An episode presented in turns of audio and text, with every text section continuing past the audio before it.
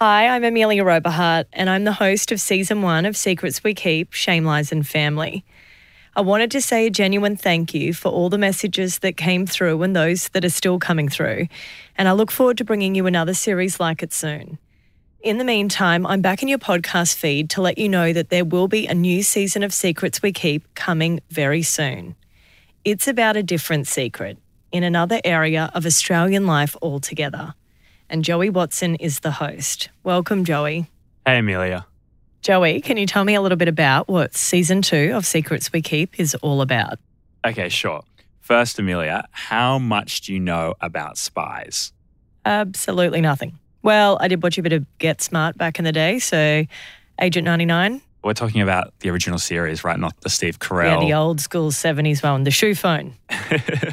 this story has elements of Get Smart in it the basic premise of spies is that they spend their life undercover trying to steal secrets or sabotage other countries. And this is a spy story that takes place in Australia. A few years ago, I learned that during one of the most tense periods in history, an Australian spy turned to work for the enemy. In spy terms, they became a mole and they started spying for the KGB, and I also learned that that spy had never been identified. I decided that it would be a good idea for me to try and find, find them. It's been a long and bizarre journey where I've befriended spies around the country, some of whom have never spoken before.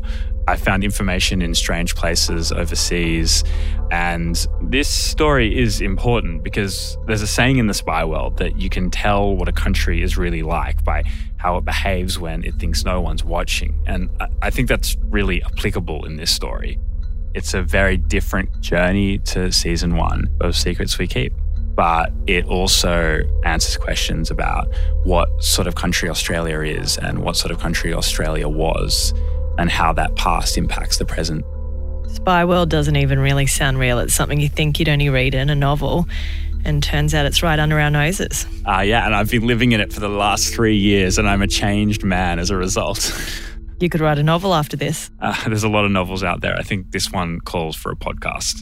Season two of Secrets We Keep Nest of Traitors launches January 23. Subscribe and follow Secrets We Keep to stay up to date. Listener